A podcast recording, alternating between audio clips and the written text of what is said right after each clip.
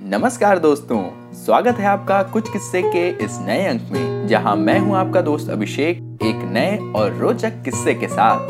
तो किस्सा कुछ यूँ था, जब भारत से हारकर आधी रात में मुँह छुपाकर लौटे पाकिस्तानी। इस वक्त पाकिस्तान के प्रधानमंत्री इमरान खान गाहे बगाहे भारत को गीदड़ भपकियाँ देते रहते हैं। मगर एक वक्त ऐसा भी था जब इन्हीं इमरान खान को अपनी पूरी टीम के साथ अपने देश मुँह छुपाकर आधी रात में जाना पड़ा था।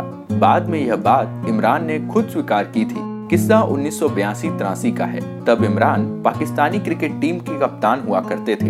इमरान के नेतृत्व में टीम भारत खेलने आई। ज़ाहिर है, इन दोनों चीर प्रतिद्वंदियों के बीच मैच रोमांचक होने थे। हालात ऐसे थे, मानो ये कोई मैच न होकर दोनों देशों के बीच सीधी जंग हो।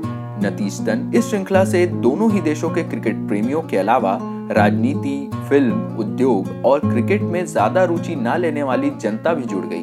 श्रृंखला के मैच हुए और भारत ने कड़े मुकाबले में पाकिस्तान को करारी हार दी। अपनी टीम द्वारा श्रृंखला हारते ही पाकिस्तान में लोग गुस्से से आग बबूला हो गए।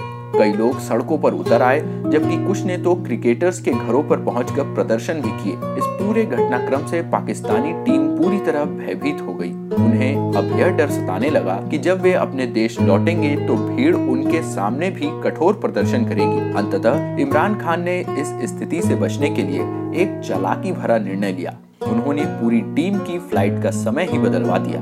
उन्होंने ऐसा समय चुना जिसमें फ़्लाइट दिन में न पहुंचकर रात में पाकिस्तान पहुँची। सभी खिलाड़ी रात के अंधेरे में चुपचाप एयरपोर्ट से निकलकर अपने अपने घर को पहुँच गए। हालाँकि, हारी हुई टीम को लेकर एयरपोर्ट के स्टाफ तक ने नाराज़गी भरा रुख ही अपनाए रखा। तो दोस्तों, यूँ पूरा हुआ आज का किस्सा।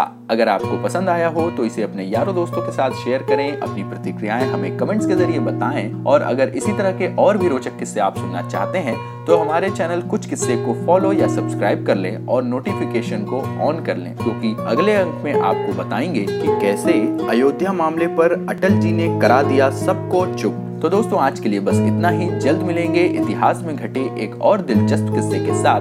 तब तक के लिए अपने दोस्त अभिषेक को दीजिए इजाज़त। नमस्कार, जय हिंद।